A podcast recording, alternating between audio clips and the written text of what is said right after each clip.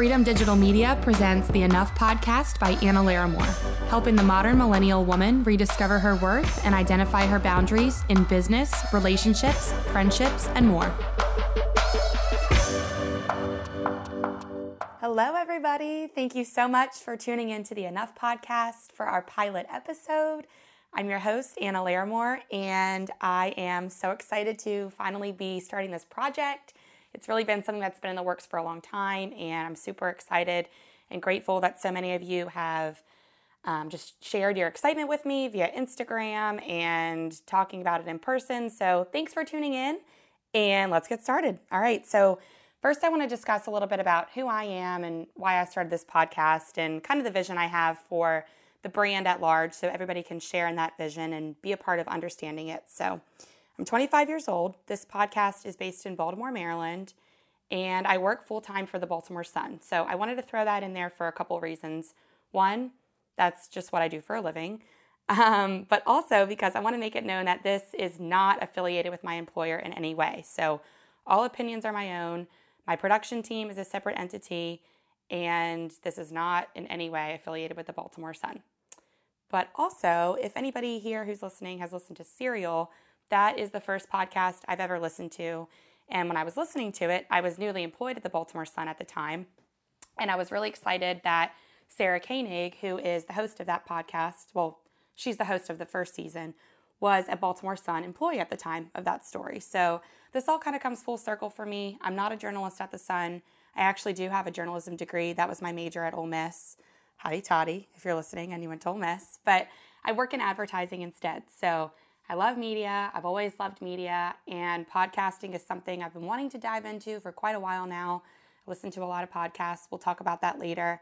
I also work part time at Sephora, so I absolutely love beauty and beauty products, and that's been an industry I've worked in for a really long time too, like eight years. But let's take it way back to how and why the Enough podcast got started because the story is probably the biggest revelation of my life to date. So, my whole life, I've struggled with being left out.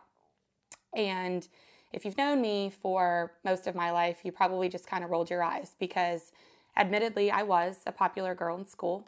I had the same boyfriend from sixth grade to 12th grade, which sounds really funny when you put it like that, but it's just the truth. Um, I was captain of the dance team. I have really cool parents. I have a lot of friends. I've always been really involved in a lot of different social activities and had friends in a lot of different groups, but somehow, believe it or not, maybe you know, maybe you don't, I was always kind of the afterthought invite or just not invited altogether. So that's an insecurity of mine I've always had and something that's always really hurt my feelings. And we'll touch more on that later. But as I mentioned, I went to college at Ole Miss, which is 925 miles away from my hometown in Maryland. So it was a very big deal. Best time of my life. I love Ole Miss so much, more than anything. I actually started a blog when I was a sophomore in college before blogging was an industry. Yes, I really just said that. Go ahead, roll your eyes again if you want to. I was a blogger before blogging was cool, before it was lucrative, before it was an industry of its own and a career path in and of itself, and um, just even much of a market at all. So I was a blogger. You guys can look it up. It's not great. I think it still exists, but I was onto something long before Instagram even took off. But I wasn't that great at it. I didn't totally know how to take off with it. I was just kind of doing it because I liked it. So, the next part of the puzzle here the summer after my sophomore year of college, I studied abroad in Cape Town, South Africa. And the study abroad program, I'll go ahead and give it a plug. It's called Lead Abroad, focuses on leadership, global citizenship, personal growth, a lot of really awesome real life lessons for a 20 year old to learn. And they shaped me and define who I am still to this day. The program was like everything I could have ever wanted. I went on the craziest adventures skydiving, bungee jumping, cage diving with great white sharks. I went on safari. Just amazing, amazing adventures. And the combination of travel and personal development and adventures was just everything I didn't know I needed. It was really, really cool. So when I came home, I got to thinking I would love to create a program that is similar to Lead Abroad in that it provides an opportunity for young people to travel and explore personal development and adventures and all that good stuff, but focused on women empowerment specifically. So similar but different. And I came up with a ton of ideas for it. And I put pen to paper and I got to work and I drafted out this whole business plan of how I was going to make this program a reality. But even though it was on paper, it sort of just remained a dream and I didn't do anything to make it happen. I didn't even know where to start. I was 20 years old and it was way over my head and admittedly a logistics nightmare. And I just let it sit in the notes section of my iPhone for years. So I ended up going back to Cape Town, South Africa the following summer. I was 21 to intern with Lead Abroad, and I still had the same women empowerment business idea. It was still important to me. I still wanted to pursue it. Didn't know where to start, never did it. Ended up graduating college, moving back home. I got this boyfriend. I'm not going to share his name, not going to share too many details about him, but he's a really big part of my story and the story of the Enough podcast, kind of in a thank you next way. Um, it did not work out, but it was the best lesson I've probably ever learned. And I'm so grateful for him because of that. And I can recall pretty early on to our relationship sharing my business idea with him. And he told me there's no way I could ever make it happen. It was a logistics nightmare. He's not wrong when I think about it in retrospect, but I can I can remember just listening to him because he's a smart businessman and he knew what he was talking about. So I just kind of let him tell me it wouldn't work out, and that was that. And it's also funny because I can remember around that time giving the idea to a friend of mine who was a really close friend at the time, and we're not friends anymore. But she had some interest in the idea, and then she kind of told me the same thing. I don't really see how we can make this work. Um, you know, good luck, but I don't really think I can be a part of this. So I kind of just had it in the back of my head. It was off the table for the short term, but it was not something that I was willing to give up in the long term. So, started really falling in love with this boyfriend of mine. Uh, we moved very quickly. He was older. We were so in love. At least I thought so. treated me like pure freaking gold. I'm talking nice dinners, flowers, gifts, caring for me when I'm sick, saying nice things to me all the time, like the nicest things, like things, I'm words of affirmation. That's my love language. So things that you just want to hear and you need to hear, and they make you feel special and they make you feel important. And he won over my family. He would drive me around, pick me up, just really became a part of my family. Would write little love notes and cook for me and just remember details that meant a lot to me. And anything a girl could ever want in a relationship, I had it. And I felt like the luckiest girl alive until I wasn't. And all of that just completely stopped and he would stay out really late, like five nights a week, and not come home. And I got really suspicious. And um, I will share more details about this later in the podcast, but I really don't want to dive into it right now because it's a topic for its own episode. But he would really leave me out of things and get pissed off at me all the time. And um, he would refuse to be intimate with me because he said I was fat and ugly. Maybe he didn't use those words, but the words he did use were more hurtful. So it made me feel awful about myself. And I thought I was going crazy because I thought it was all my fault.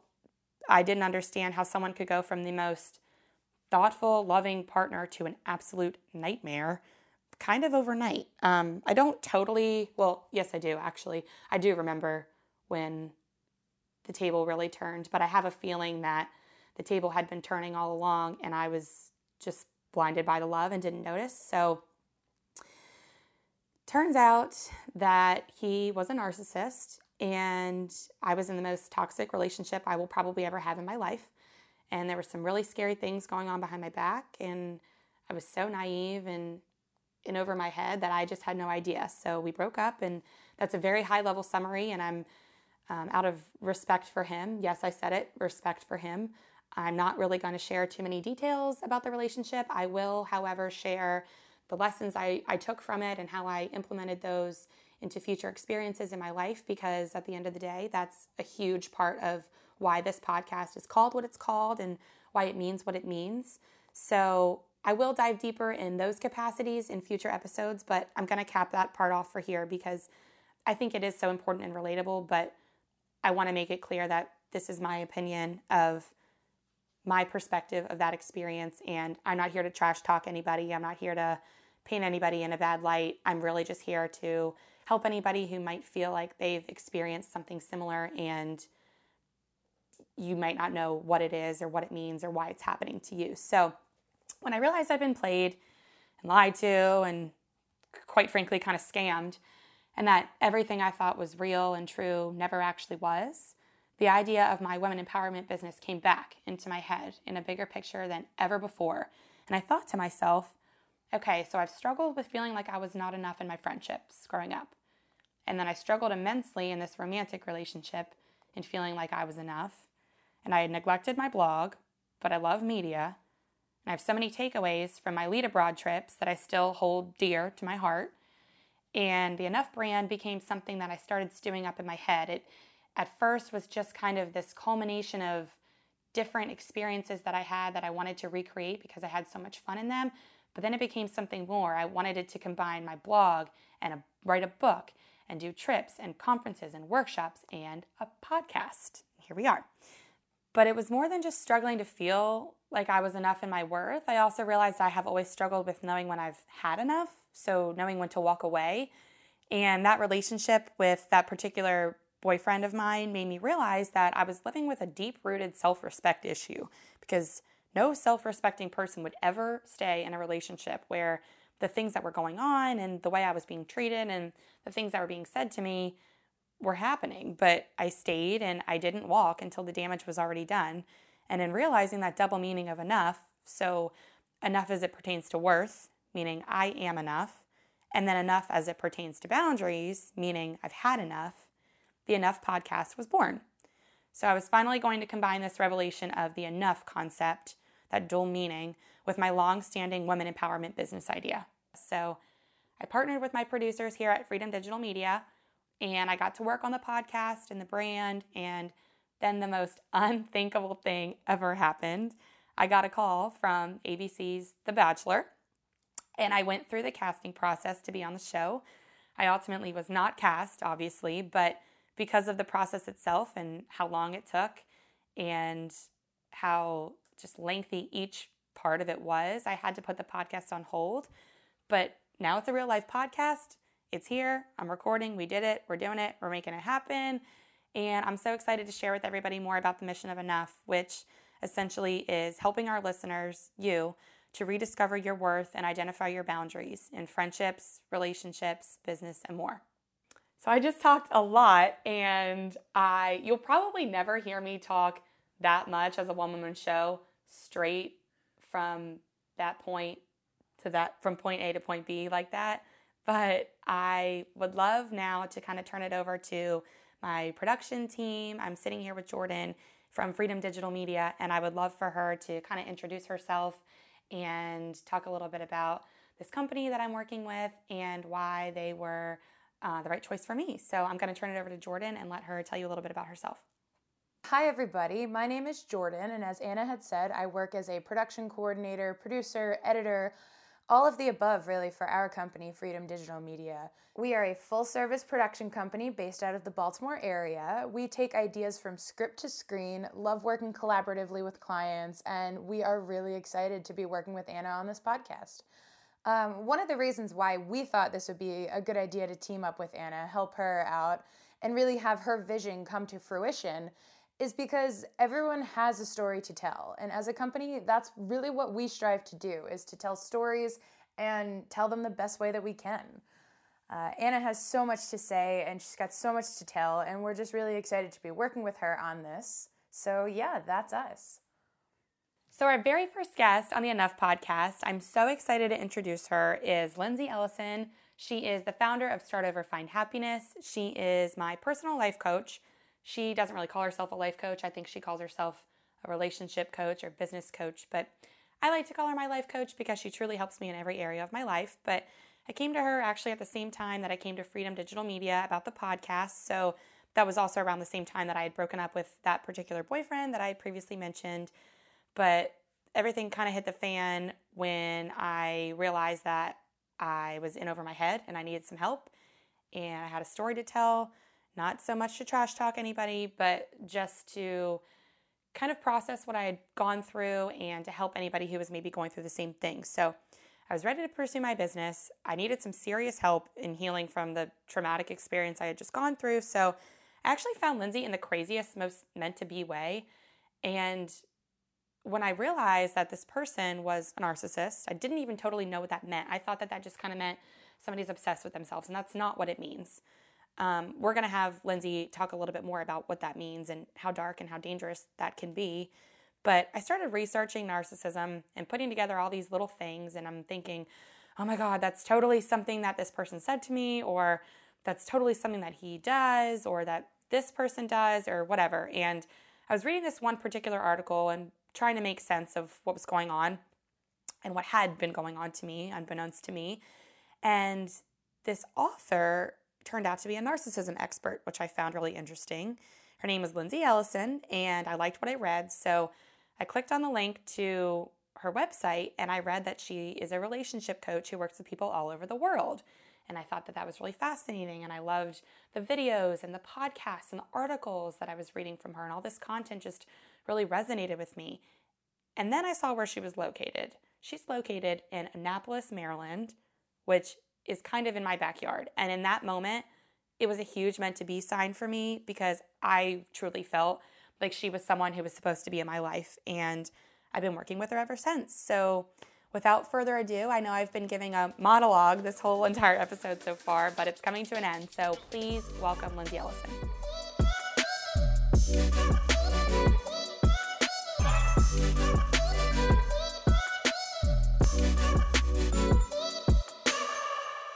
Right. Well, Lindsey, thank you so much for being here. I am so excited to have you as my first guest on my pilot episode. You just really personify the Enough brand, and I'm so excited that everybody else gets to learn a little bit about you too, and I don't get to just keep you to myself. So, if you wouldn't mind just telling a little bit about your business and how and why you got started in it.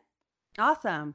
Well, first of all, I'm really excited to be here and talk to you and be, I'm kind of honored here to be on your first episode and uh, super proud of you for.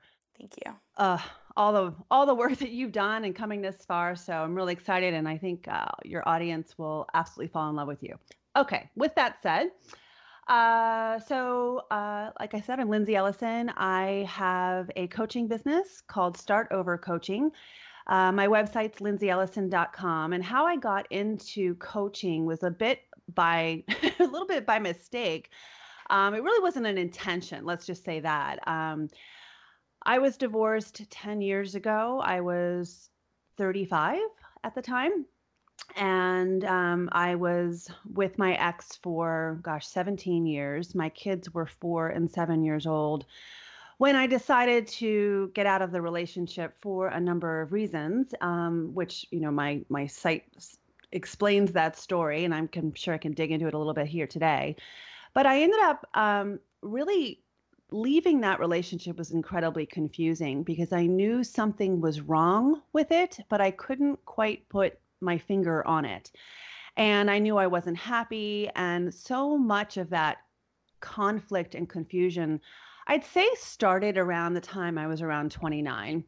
I think I just had my second child and um, I was just not happy. So I thought there was something with kind of post baby blues, that kind of stuff. But, you know, I gave it another five years and it just kept getting worse and worse. And uh, getting out of that was incredibly hard because I didn't know anybody who was divorced yet. And it just, everyone was still kind of in the, having baby phases and I was really and I was kind of younger to have kids. So my kids were a little bit older than uh, the rest of my friends. So the whole process just navigating the divorce was really really uh, hard. And once I left and started to become single and then I dated and dealt with all that stuff. Dating was really hard because I never dated. I never, you know, I met my husband sophomore year in college. So you know, navigating the whole digital world of dating and texting and all of that stuff was a huge, huge learning curve. And I did a lot of things wrong.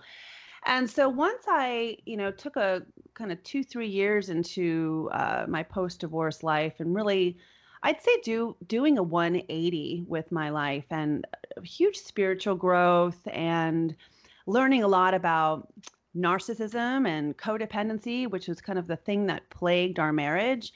I began to write about it. And I have a journalism background. And even though I was in advertising and PR, I really didn't feel as though my writing um, was ever being used. So I really just couldn't wait to start writing. So that's how it all got started. I started blogging, I created a website. And I think what really kind of was the huge game changer for my business was when I started writing for the Huffington Post, and that was back in the time when Huffington Post allowed you to um, to write, and they they you know were pretty easy to get into at the time. And that's how I found you. Yeah. And uh, so the Huffington Post articles, I'd say there was a few that went very viral overnight that I wrote. I think I wrote like two, three in a row or something like that. And overnight, I mean, my phone, I just remember waking up one day and getting like a hundred emails from people saying, "Oh my gosh, it was, it was as if you know you were telling my story. Can you help me?" And I thought, well, sure, you know, I'll have a call with you. And that's kind of how it got got started, and that was about seven years ago. And since then, I've built kind of a, a, a, large platform in terms of, you know, I have a lot of blogs. I have an online course. Uh, I also have a podcast. Um, trying to build up my YouTube channel at this point. I'm a little behind the times there, but that's really how it got started. And I started coaching. Gosh, I've been coaching people all over the world. So my whole business is rather virtual. Mm-hmm. That's amazing. Yeah, very exciting.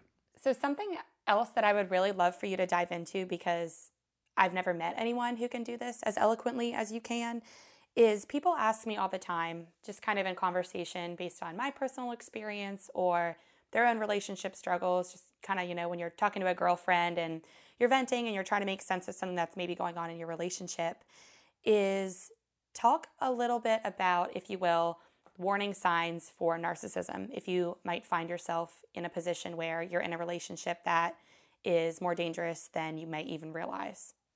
Sure. Well, let me just maybe give a, a little overview on what narcissism is in case people don't know about it. We, I think yes. we all assume that we do. Um, but you know, it's funny when I I've heard that word so many times, and I didn't really know what it meant until uh, post divorce, I encountered one. I'd say he was kind of the first big overt narcissist. And um, our relationship, I think we lasted six months, and I was so, you know, head over heels in love with this guy. And then he just basically dropped me. And I found out that he was, you know, had a whole other life up in another state. And um, and that was really kind of my rock bottom post divorce, actually. It wasn't the divorce, it was this guy and i had to learn all about narcissism and then you know reading books about it it made me recognize a, a, some pretty big aha moments. And one of them was is that my ex was a narcissist and that really uh, and still is. Um, but that really opened up a lot of doors for me. Um, it was painful to to recognize, but I also learned that my father was too. So typically, when we are involved and we fall in love with narcissists, it really goes back to um, how we were raised. And I'd say a lot of w- women fall prey to narcissists because I think just our culture is raising women to be pleasers and um, and you know just uh, being the good girl and doing the right thing. And so typically when we are raised that way, um, sometimes in an abusive way, but sometimes just by default, we learn a narrative in our head um, that when someone is doing something wrong or we feel as though there's a red flag, we really don't say anything because we don't want to be rude. And we're also kind of typically positive people. So we're always trying to give this person the benefit of the doubt. So when we are in this process of early dating, there are always red flags, but I think a lot of us miss them. And a lot of people ask me, well, how do I um, how do I repel a narcissist? Well, one of them is really first understanding what it is that you require and really having a very clear set of boundaries. So I always like to say people when you're starting to date, um, whether you've taken a break or you've been doing it for a while, it really doesn't matter. Just start journaling all the things that you require from this person. And it's not so much on a aesthetic of things of what he looks like. It's just more about how do you want to be treated? And what are the things that you want from this person um, and into a meaningful relationship? And kind of what are those early things such as you know i always like to say one of my my favorite requirements is this person makes me feel safe where i'm not guessing whether they're going to call me or text me. I just know because i have a good feeling about it. So when they start to just really ramp up early on um, where they just start to be uh, typically narcissists are always like that go big or go home kind of people. I always say um, they really like to to throw out the red carpet treatment and really make themselves feel or make themselves appear to you that they are just Prince Charming. And if you are in a place where you've been down in the dumps for a while, and uh, I feel like narcissists have these kind of strange radar tentacles where they know that you need to be saved, let's say. And so they really, um, the relationship typically goes from zero to 80 very quickly. And you're in just this total head spin because you're just like, is this too good to be true? And so that's one of the questions we have to ask is is this too good be too too good to be true? Because a relationship is about an interview. It's a long-term interviewing process until you are i think in, in a committed relationship. So if everything is just really really great that's always a, a sign where you just you got to put the brakes on it and it's okay to put the brakes on it and if they are not willing to go at your pace and that you feel as though you're being pressured then that's a red flag. Um gosh i could come up with a hundred different things. i know.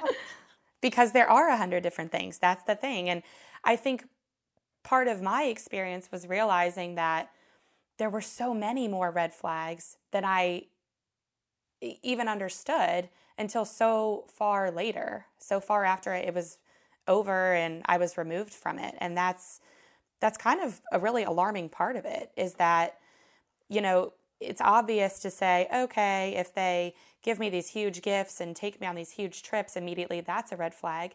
But there are so many other smaller red flags that you just kind of realize later, yeah, I ignored that and that wasn't normal.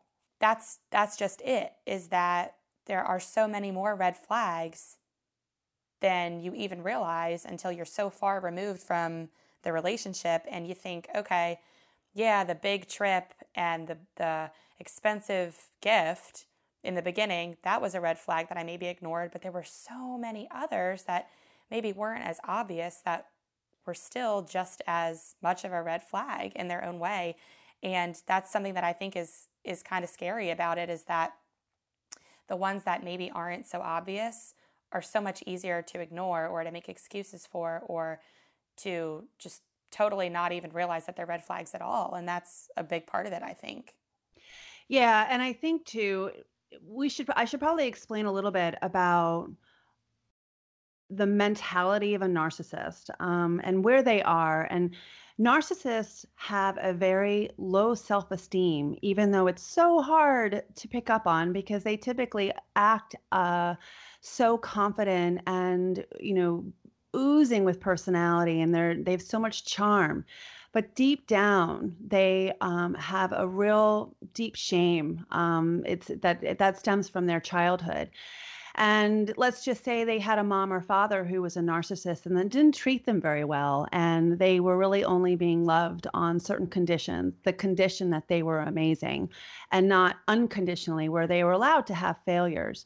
So, in order to get the love from said parent or the attention from said narcissist parent, they typically, uh, you know, around the time of adolescence, they recognize that if I have a false sense of self, I get more praise, I get more love and safety from my narcissistic parent. So that works for them and then the more they do that they more the more they realize oh my gosh i feel better about myself everybody else looks at me um, as this, you know, I'm an amazing person. And so it becomes a bit of, let's just say it's kind of a bit of a drug for them. And that ultimately becomes their narrative and their coping mechanism.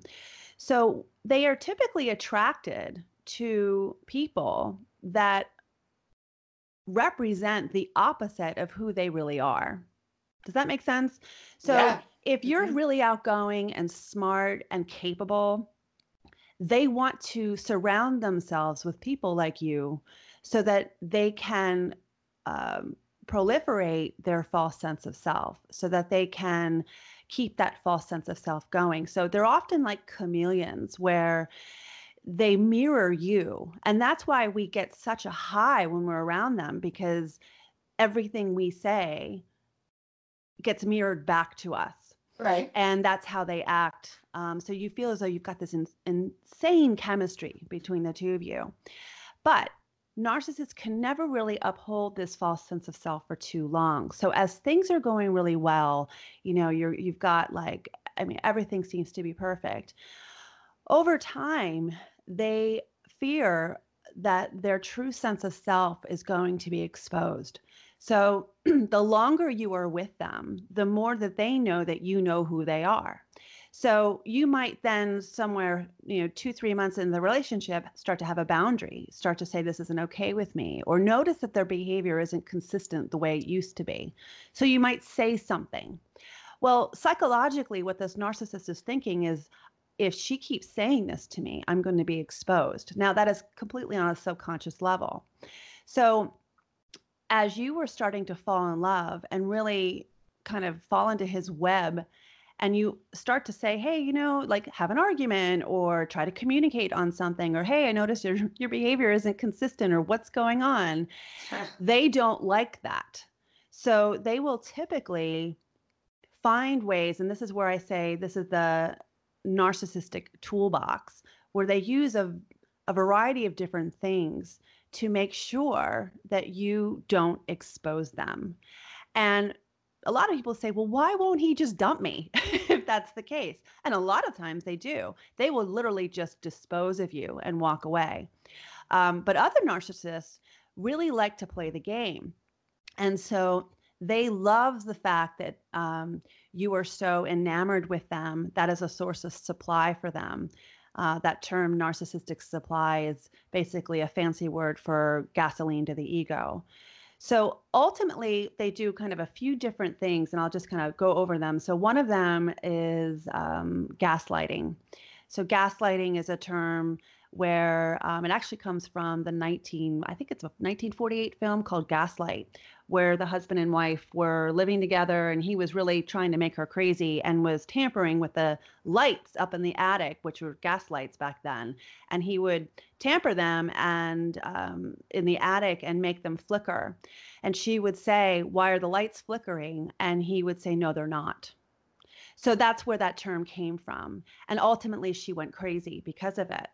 So gaslighting is where you might say something to your potential partner or your existing partner and say, uh, I didn't like the way you were behaving, or why did you say this? And they'll literally say, No, that didn't happen, or you're completely wrong, or they'll reverse it on you and say that I think you're being crazy, or you're overreactive, or maybe you're bipolar. They'll really start to question your sanity. Yeah. And if you love them and trust them already, you'll start to believe them because your fear is losing them, and they know that. Right. So that's how they kind of start to get into your head. And then if you start to retreat and say, okay, this doesn't feel good, you know, you start to pull back. You might even question whether this relationship is right for you. You might even make threats that I'm going to end this relationship. Another tool that they'll use is what we call love bombing. So as you begin to retract, which is ultimately a boundary that this isn't okay with me, they pick up on that. So then they'll do a 180. And all of that bad behavior that they did, goes away for a while. So then they'll love bomb you and say, Oh my gosh, I'm so sorry. I'm a horrible person. Please forgive me. I love you. You're amazing. Love bombing it can can uh, is typically via text or email, flowers, gifts, things like that. So it's really designed again um, from a it's very manipulative, but it's designed for them to throw you off balance. So it's to, designed to make you forget of the bad behavior. And again, if you're in love with them, you'll you'll go back to them because you believe that their their promises are going they're going to uphold their promises, which they typically don't. Um, and so that's often kind of the beginning of the cycle of abuse and abuse and emotional abuse and psychological abuse. I think is so much harder than physical abuse because you have no proof of it. You yeah, know, I do know. Yep. One of the other things is um, stonewalling. So should you have a boundary? If you have an argument and you're trying to make your point heard and you want to feel heard they are experiencing what's called a narcissistic injury which is really a threat to their false sense of self. Again boundary equals threat to false sense of self that in order to keep you feeling um, kind of pushing you down and them trying to maintain control is stonewalling you, which means they literally build a kind of a a, a, a stone wall around them and around you where they won't speak to you for a week or two. Yeah. Or especially that that happens a lot in when you're living with this person and um and then when you try to speak to them they just have nothing to say. Um and then if it if you're if it hurts so much it ultimately stonewalling uh, makes you concede makes you apologize makes you feel as though all right in order to make because i mean stonewalling is like a somewhat kind of like isolation right and nobody likes to feel isolated uh, so you'll ultimately end up uh, re- uh, apologizing and changing your behavior, which is exactly what they want to do. And then after the stonewalling and after you've done that, that's maybe when they'll start to use love bombing again. Um, so those are kind of some three big red flags that I think happen in a relationship. I don't know if that's if that's covering it, it or if you want to even share maybe something that happened to you that was such a subtle red flag that you didn't even know it at the time. Yeah, gosh, it's you know what's funny is that and you know my story, but it's so funny because as you're saying all of this, it kind of brings me back to when I was learning about it for the first time. Um, you know, before I ever talked to you when I was reading your articles, and also when we started working with each other and you were coaching me through what I had just gone through. And it's so funny now how far removed that feels because in that moment, it really felt so heavy and it felt so unclear and murky and confusing. But if I really think back and I think about something that was maybe a little bit more subtle, it was a little strange how much he was invested in people that I didn't introduce him to. Like, um, yeah, the gifts nonstop. I mean, I was getting flowers, I was getting um, presents to unwrap. I was getting things sent to my house, sent to my work. But it was also kind of strange how he was love bombing the people around me. Like he was like courting my mom and courting my coworkers, like would send me something and would also send my coworkers a little something. Interesting. Wow. Or um That's intense. And I, and I literally until you just asked me to think about something subtle, I kind of forgot about that. But in the very beginning, I can remember I was um, I had a couple different jobs at that point, still on my feet, trying to find my place. And yeah, he was he was really courting the people around me, not just me. And I almost wonder if part of that was like it was so important for him to prove this. I am this good guy, look at me, that he needed the people whose opinions I valued to nod in agreement with me. Right.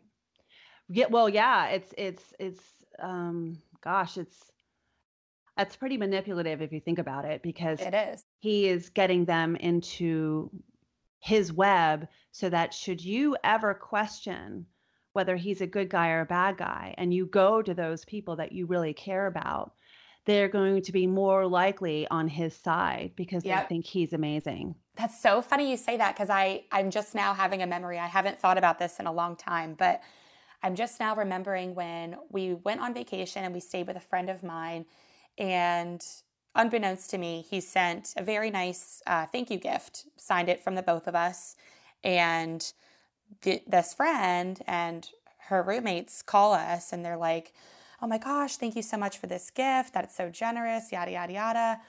And I can remember as things started to go south and they had already gone south but as i realized things were going south and i'm confiding in this friend and i'm crying to her and i'm saying this this isn't going to work and i don't think i can do this anymore she's telling me what an amazing person he is and she's referencing that gift Mhm.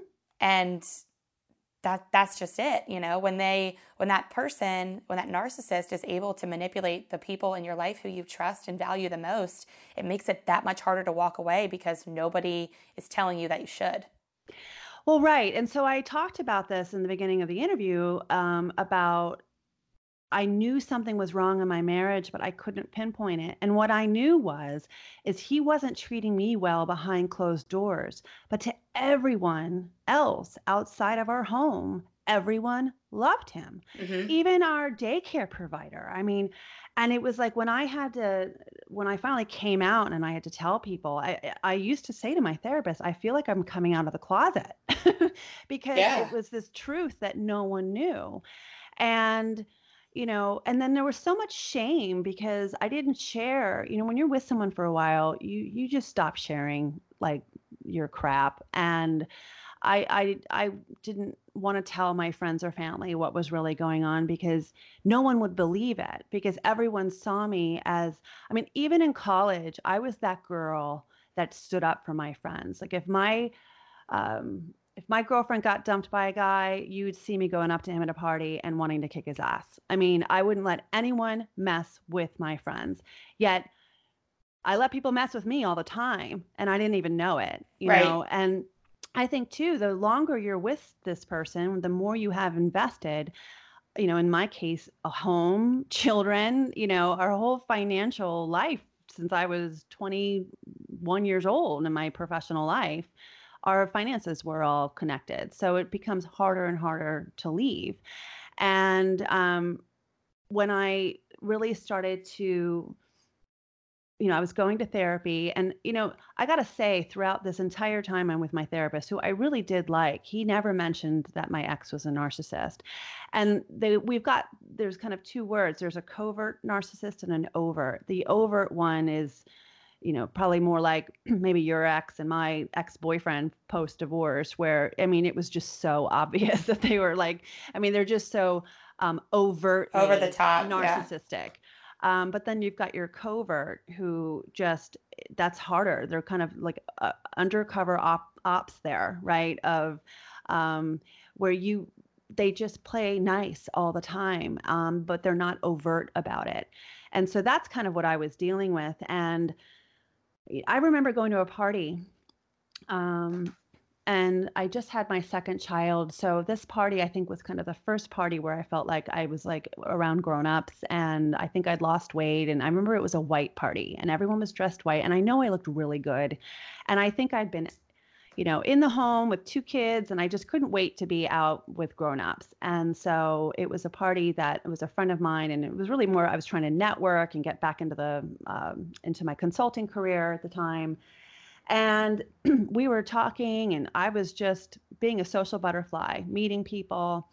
And um, i don't think i was paying too much attention to my ex but i didn't even notice it and this woman was talking to him and then he got up and left i think went to the bar and then i started talking to her and out of nowhere this woman says to me what are you doing with him total stranger like no one had ever said that. So she had some kind of radar where she, and she was an older woman. She picked up on it. And I said, What do you mean? She said, I can just tell that um, you're not happy. My eyes just got big.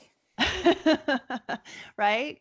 Yeah, because that's crazy. That someone, that's wild, you know, that someone is able to pick up on that when they don't even know you. And so she and I really hit it off, and we were pretty much chatting for the rest of the night. Anyway, we got into the car, and um, I, I just got, I just remember going, wow, that was such a fun party. And that is when he laid into me. And so you, you know, again, uh, to the outside world, everyone thought he was charming except for this one woman.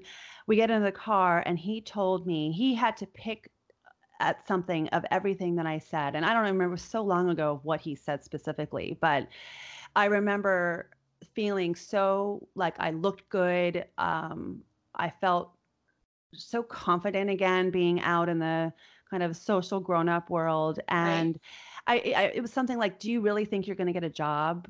You know, do, do you really think you look that great? Or, I mean, I think I was breastfeeding still, and he must have made, made a comment about my large breasts. And, and I remember from that house to like the five miles drive home, I felt like a snail. I felt so small after that. And that was the kind of stuff that he would do. And um, and it's so confusing because I did at the time, you know, admire him and everybody else admired him, but it you know, so it's weird when everyone else likes this person and It makes it to so confusing. Yeah.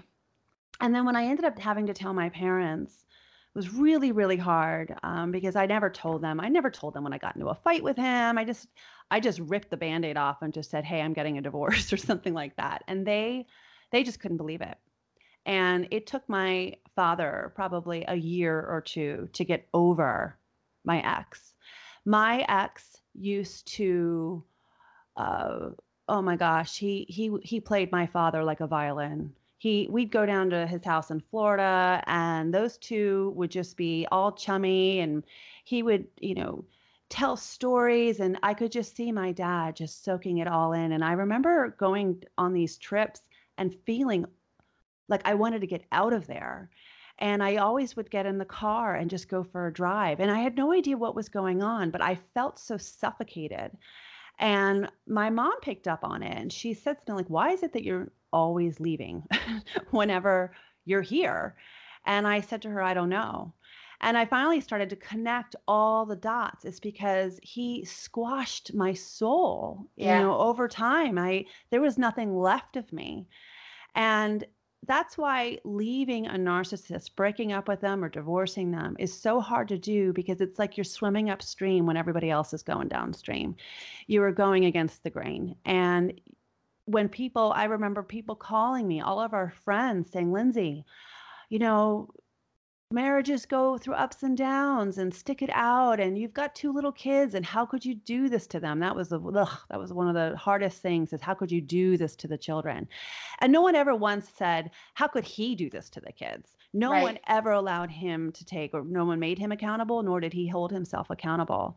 So when i got out and i moved and i you know i had luckily I had enough money saved up to I had to rent a place. I mean, I had to leave the marital home because he would have never left and I I felt like someone just put on an oxygen mask for me for the first time. Like I could breathe, I could see everything, and it was um, it's really when you get out of that relationship, do you where you can look at it from a bird's eye view and say, "Oh my God, I cannot believe I went through all of that."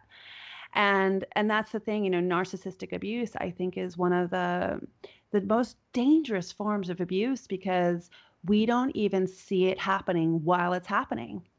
And right. nobody else does either. But what I really like to say, and I think you you you've known this with we've done this together when we work together, is it's always about what does your gut say? When you're feeling like something's wrong, something is wrong. If you feel as though you have to ask your girlfriend, hey, this is what happened the other night. It doesn't matter what she says. The fact that you're asking it, you've got to lean into that. Right. Your gut always knows the truth. Your heart always knows the truth. Always. And I think too, just to touch on a couple things you just said that really struck a chord with me. When you mentioned the white party and how that lady approached you and she said, What are you doing with him? I just had a flashback and I, I legitimately have not thought about this since it happened because that's how little I thought of it. But when I was first dating this particular ex boyfriend, I remember uh, sitting on the couch with him and getting an Instagram message from a girl I didn't follow who didn't follow me. And I don't know how or why she found me, but she said, You're with my friend's boyfriend. And I was like cracking up. And I said, Look at this. This person who you don't follow, I don't follow, no idea who she is, she thinks you're somebody's boyfriend.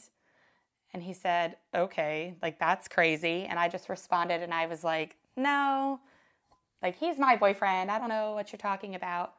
And um, it's just so funny now in retrospect. Like, I don't remember this person's name. I don't remember where they lived. I don't remember a thing about him. But she was probably telling me the truth.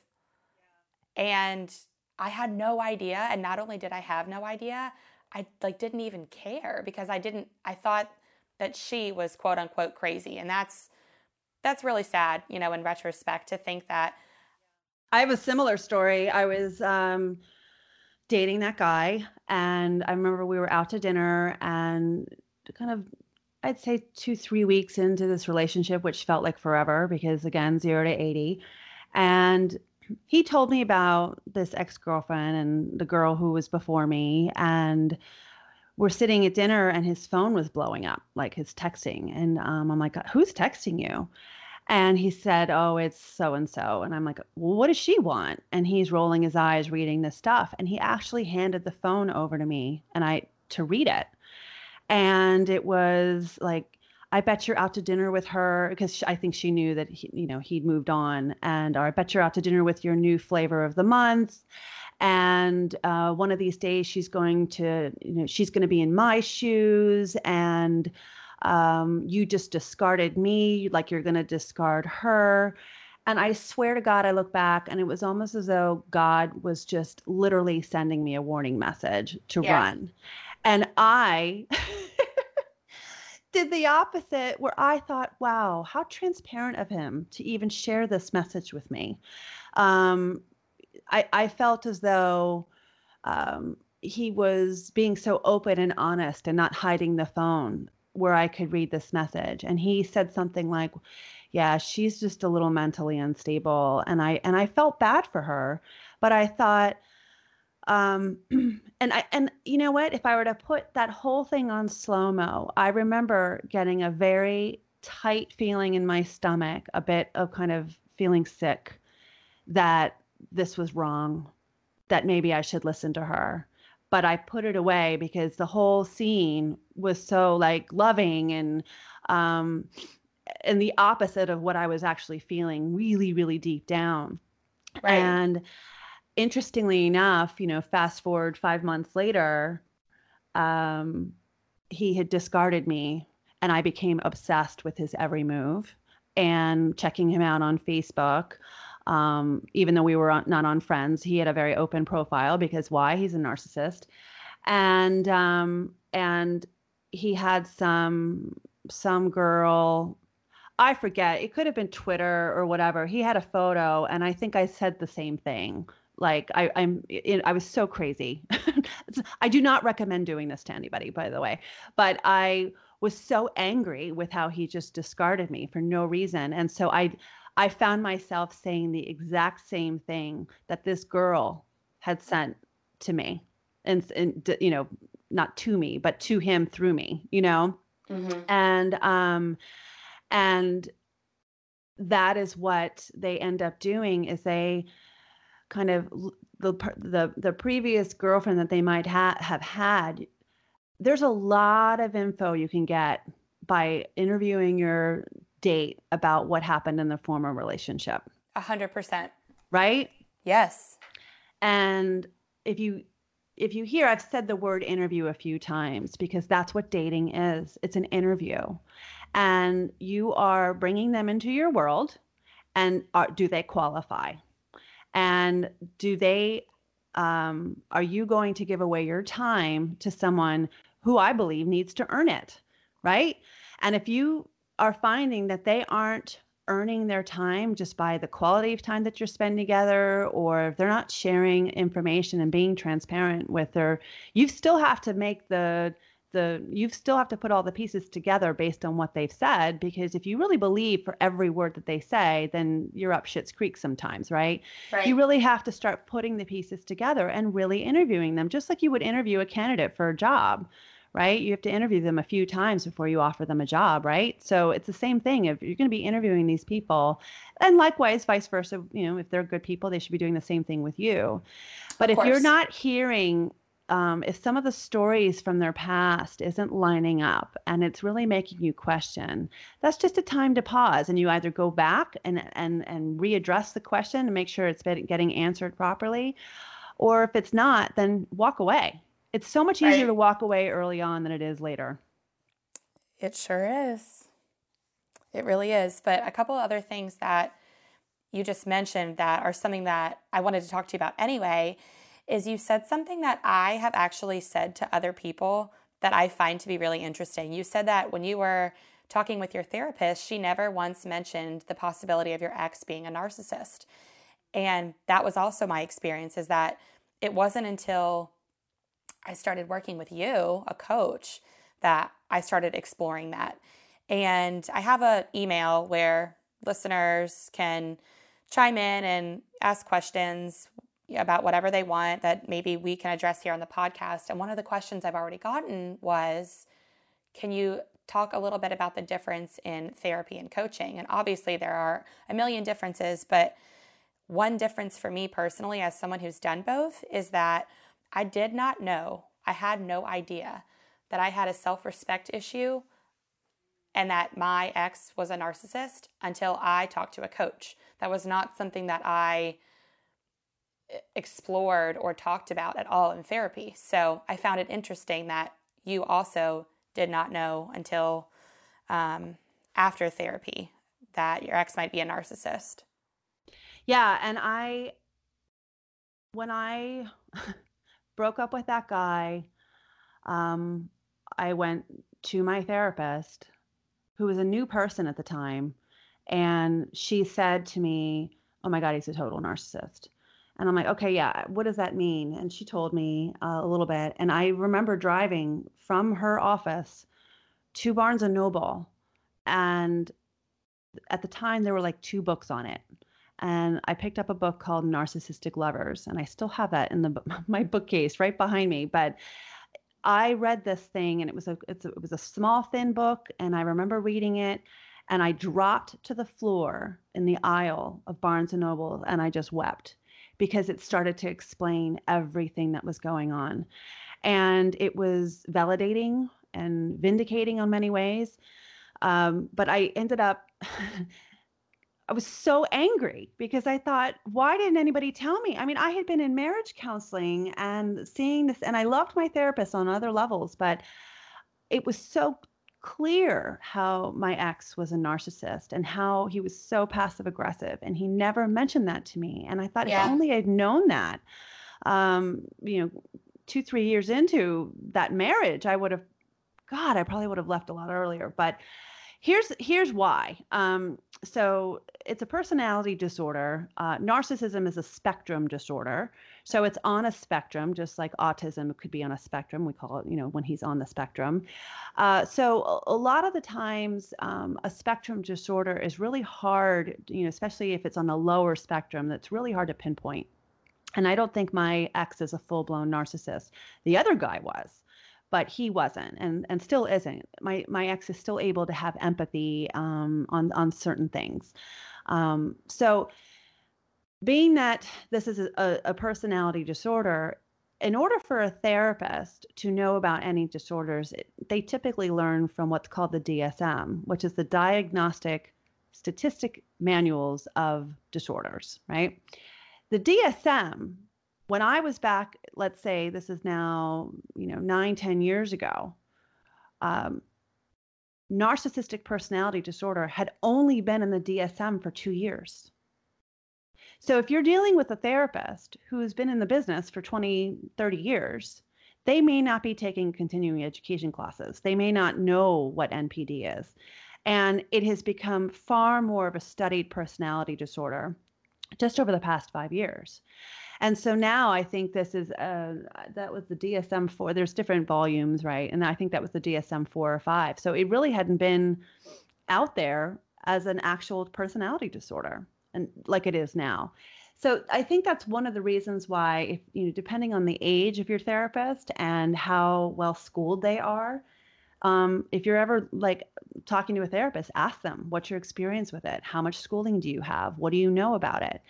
Uh, so for me, this was all self-taught stuff, and I ended up finding certain therapists uh, that were not living near me that I ended up interviewing for my articles and for my podcasts. And then I started working with them. And I worked with one in particular who I really studied under him. I mean, there are some really, and his name is Ross Rosenberg, if anyone wants to look into his work. Ross Rosenberg, he wrote a book called The Human Magnet Syndrome. And that really, really gives you a beautifully clinically written understanding of narcissistic personality disorder as well as codependency. And I think just from my own personal mission, um, I feel as though I'm a warrior in many respects of trying to help as many people as possible through this. So I think a lot of people are better coaches or better therapists uh, based on their past. And the thing is that, again, the difference between a coach and a therapist is I'm very open with my past. Um, Anna, you know that I've shared so much about, I'm very transparent. Oh, yeah with my my my past and I find that a lot of people get a better connection with me when they see me as just another human who's been through the exact same thing they've been. And I feel as though it makes me more approachable and just easier to talk to. Therapists don't share their personal life. They're like doctors on so many levels. I mean, I've worked with therapists where I don't even know if they're married or you know or or that I would if they have a wedding ring but they don't ever share their childhood or anything um, with me so it's really a one-sided relationship where you talk that's how I feel too they listen and then they guide you to certain things you know to, to hopefully having some awakenings uh, for coaching for me it's it's different because i um, we are not uh, i don't you know coaches don't, don't it's here's the pros and cons. Coaching is not a regulated industry. Anyone could be a coach. So uh, the pros of that is that i am not bound to you know, in order for me to keep up my license, I have to have a code of ethics or code of conduct that many therapists have to have in order for them to be licensed in their state as well as to take insurance. There's just things that they cannot say. They can never give you legal advice. They just can't. That's like against the law, right? So if you're going through a divorce, they can't. They'll. I remember saying to my therapist, "Well, what do I do?" And he's like, "I can't do that. You're going to have to talk to your lawyer about that." And I wanted a hybrid of the two. You know. Yeah. Um, you also cannot contact them.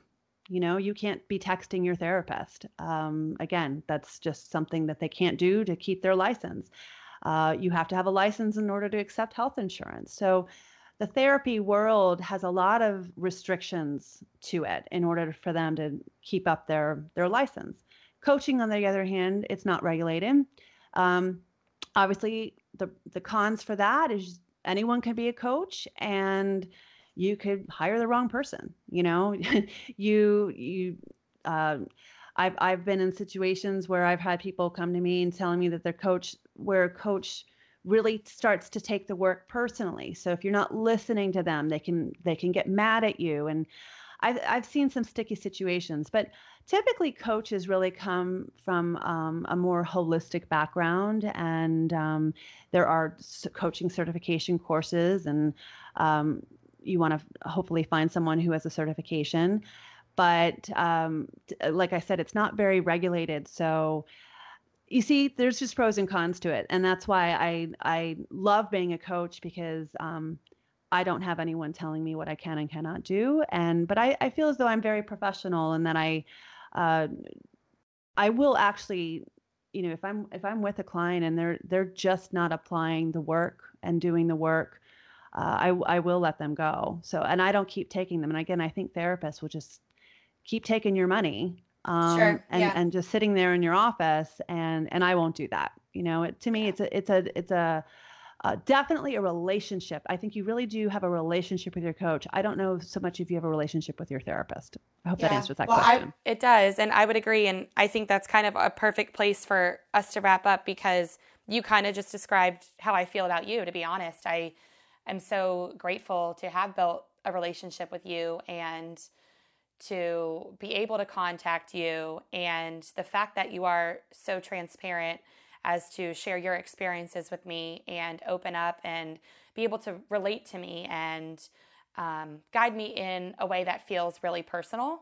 So I know I tell you this all the time, but I'm just so, so grateful for all the work you've done in my life and everything that you've helped me see and learn because it really has transformed how I've moved forward from that experience. So, thank you so much. And I have to say, I was just saying this to you the other night. I mean, I think the wisdom that you've gained from working with me, I, I have just seen such a transformation. I mean, you're starting to finish sentences the way I would finish them. you know, you're you're speaking my language now when you talk to me. And when you might ask me, well, what should I do? And then as I'm typing, you're already you're already saying that answer. So you already know. And you're going to take this knowledge and you're still very young. I was just saying to you the other night, I said, you know, 50 year old women who are kind of the majority of my age groups, anywhere between 45 and 60, um, are learning things that you're that you're you've I think mastered. So if your audience, I don't know what your audience age is, but if you guys are in your 20s and you're you can master some of the stuff that I'm talking about and and reading some of the books about self-love, oh my god, when you're in your 40s, you're going to be just a major ass kicker. I mean, you just are. And and I and I think millennials and gets such a bad rap for so many things. I think you guys are like the strongest generation we've seen. There are you all are learning boundaries and learning to do things your way and not the way everyone has been telling you to do it. And I, I'm just really hopeful for how you all are going to have relationships. And I'm interested to see what the marriage rate will be uh, in 20, 30 years, because I think you guys are going to marry. I think you're waiting longer to get married because you're you're not messing around. You're going to yeah. wait for the right person. I'm not messing around, that's for sure. I know and I love that. but all right, Lindsey, tell us about where we can find your book, where we can find you on social media, and how we can contact you through your website. Yeah, so I'm at lindseyellison.com. That's Lindsey, L I N D S E Y, Ellison, E L L I S O N.com. And I have a book called uh, Magic Words How to Get What You Want from a Narcissist. And that book is all about how to navigate difficult conversations with a narcissist. So it's typically for someone who is looking to get divorced, or if you have a narcissistic parent, or someone that you you cannot benefit from no contact. Uh, it's a book on how to have a strategic communication without losing your mind. That's on Amazon. I'm also on Audible. I have an Audible version of that book. I also have a podcast um, on iTunes, and you can find me at Start Over Find Happiness. That's my podcast. Gosh, what else? And Facebook. I'm mostly on Facebook, but I'm still branching out. Don't don't give up on me on Instagram yet. I'm, I'm working on it. We're getting there. getting there. All right. Well, Lindsey, thank you so much. I am so excited that you're my first guest. I am so excited for just these listeners to learn a little bit more about you and your business and your brand and all these really important topics. And I can't wait to have you on again on a future episode. Well, thank you so much. Good luck. I'm so proud of you, and uh, I really uh, I can't wait to see where this is going to go. I'm sure it's going to do some big things. Thank you so much. All right, we'll talk to you soon. Bye. All right, bye. Wasn't she great? She was awesome. I really was. just I truly adore her, and honestly, I really would not be the person I am today without her help and I've since referred her to some friends who've also had amazing things to say about her and the work she's done in their lives. And if any of you are listening and you're looking for some help in healing, whether that's with relationships or friendships or business or your personal life, really anything at all, go to her website, get in touch with her. I promise you that you will adore her too. And before we wrap up, I do want to address two of the other questions that I'd recently gotten on Instagram and in the podcast email. So, Jordan and I are just going to talk about these really briefly. Um, the first one says, How do you manage working two jobs, manage and balance actually, working two jobs and a social life? And for me, um, that answer is pretty easy. It's that it's not easy to do all of that. So I like to break that narrative and get that out of the way. It's not easy, it's really hard. But for me personally, I write everything down.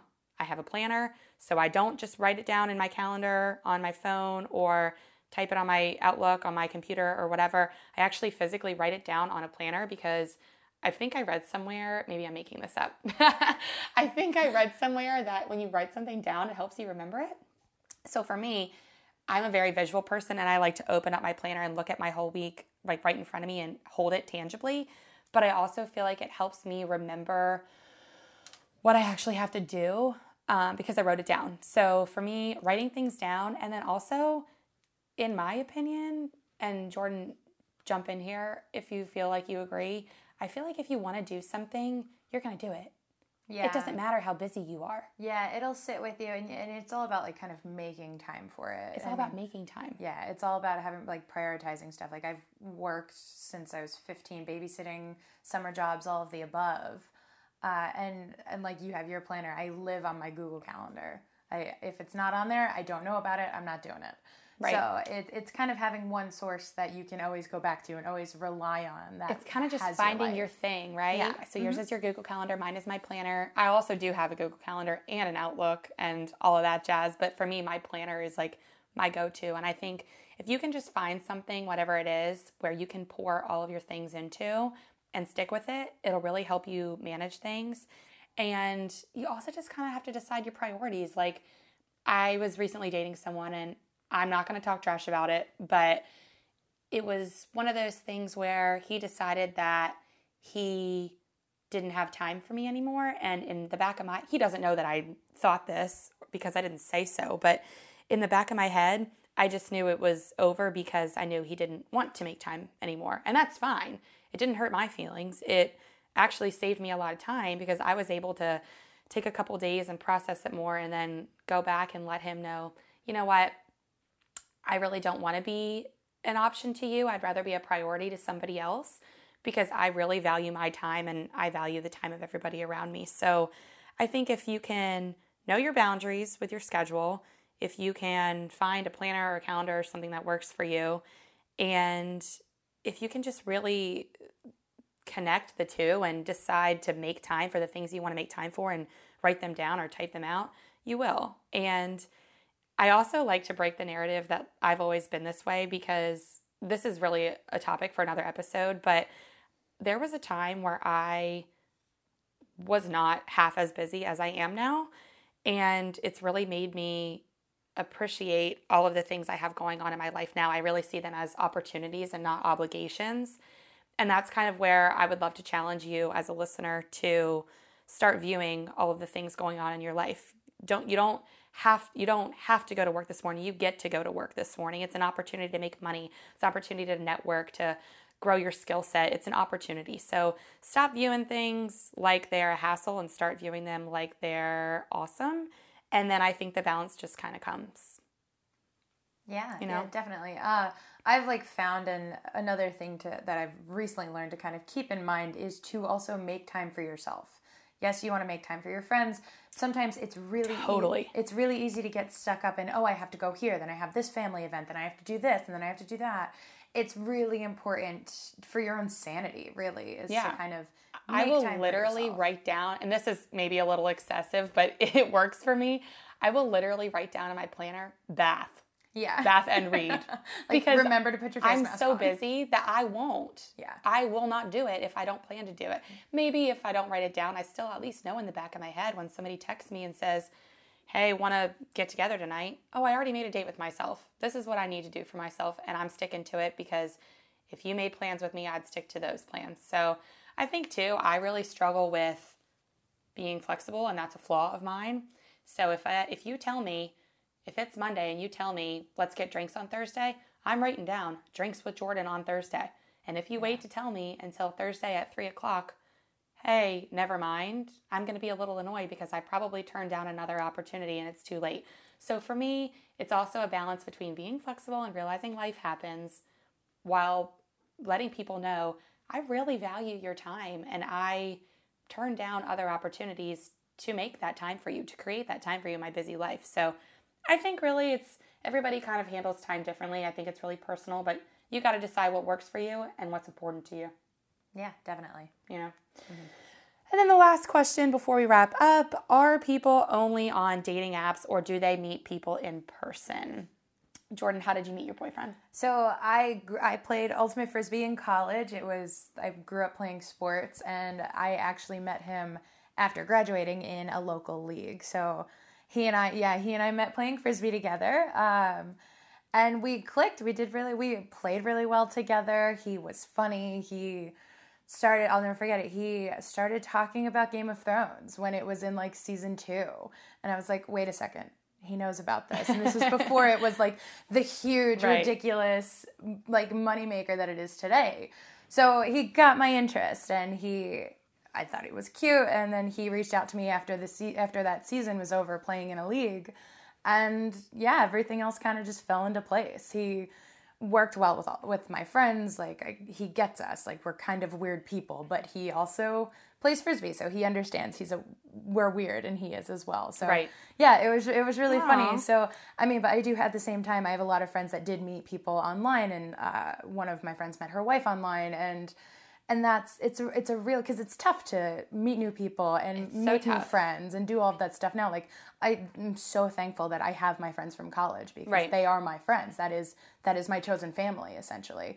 So i'm fortunate that i was able to meet my boyfriend in real life um, Yeah. but it, there's nothing against it now. I, th- I think it's cool because it's it's a place to really learn about someone like you said like having interviews with people. Right. here's our here's a cheat sheet of someone to kind of learn more about them and want to interview them and Yeah. co- and come to that realization. So I think it's pretty it's cool either way as long as you meet someone. Yeah, I don't and you're think happy. it matters. But to answer the question, yeah, people are meeting people in person. This is going to sound so shocking, but I don't, and I don't know why this is. Most of my friends who are in serious relationships met their boyfriend either in high school or college and are still with them. And it's funny because yes, I did go to a southern school where I feel like most of my friends are married, pregnant, all you know, the whole nine, two and a half kids, a picket fence, a dog. But also here, it's like yes, I did grow up in a small town, like in a in a pocket suburb of Baltimore, but also a lot of my friends who are still in these relationships are not from a small town. Like they're from the city and they're still with these guys that they've been with since they were very young. So um, yeah, I think people are still meeting people in person. The last person that I dated, I was actually set up with from someone. Someone set me up with that person. Um, so I think that's something I hear about a lot is people getting set up. And I am not currently on dating apps. I will probably get back on them soon. I kind of decide when I'm ready and when I'm not, and I jump on them and then I get off, and then I jump on them and then I get off, and then I meet someone in the wild. I, everybody always laughs at me. I always call it out in the wild, meeting someone. And then I get set up with someone, and then I take a break out from it altogether. So, yeah, I think people are meeting people in person, but people are definitely still on dating apps, and I don't really think it matters. I think, in my opinion, you're gonna find who's meant for you, and there's a there's a path for how you're gonna find them, and that's just how it is. Yeah. Yeah, Yeah. definitely. I think find whether it's find, getting involved in something or like finding something that you like doing and m- meeting and reaching someone that has a similar interest as you is kind of Right. a way to do it. But there there is no right way to go about it. There is right. no I think you just have to be open. Yeah, I think the stigma of meeting your loved one, your soulmate in high school, there are billions of people out there. So just because Literally. you went to a small yeah, you went to a small suburb, just because you met 50 boys that you grew up with, oh, one of them is going to be my husband. Not That is necessarily, and probably a not. thi- yeah, exactly. That's Right. not a thing anymore. Right. So, So, I yeah, I just think you have to be open to the possibility and unattached to the outcome. If you're someone who's saying, "I can't get on dating apps. I can't get on dating apps. I really want to meet them in person." Well, you very well might. So, keep doing what you're doing. Get out there, but don't be too prideful to be on the apps because I know plenty of people who have met their boyfriend or husband or wife on the apps. So, I would say I hope that answers your question. But yeah, I think people are meeting people in all different kinds of ways. So that concludes episode one. Thank you so much for listening. It seriously is literally a dream come true to have this podcast finally come to life because it's been literally about five years since it's been brewing in the back of my head. And I'm really excited and grateful that you've taken the time out of your day to listen to it. So if you have comments, questions, anything you want us to address on the podcast or anything you want us to share, please email us at podcast at enoughbiz.com. That's enoughbiz.com. And then you are also welcome to DM me on Instagram. I'm on Instagram at the Enough Podcast. So you're welcome to submit questions or comments or anything of that nature there. If you liked what you heard today, please subscribe, share with a friend, and tune into episode two. We have a really exciting guest coming up for next time, and I'm really excited to have her call into the Enough Podcast. So for today, that's enough, and we'll catch you next time.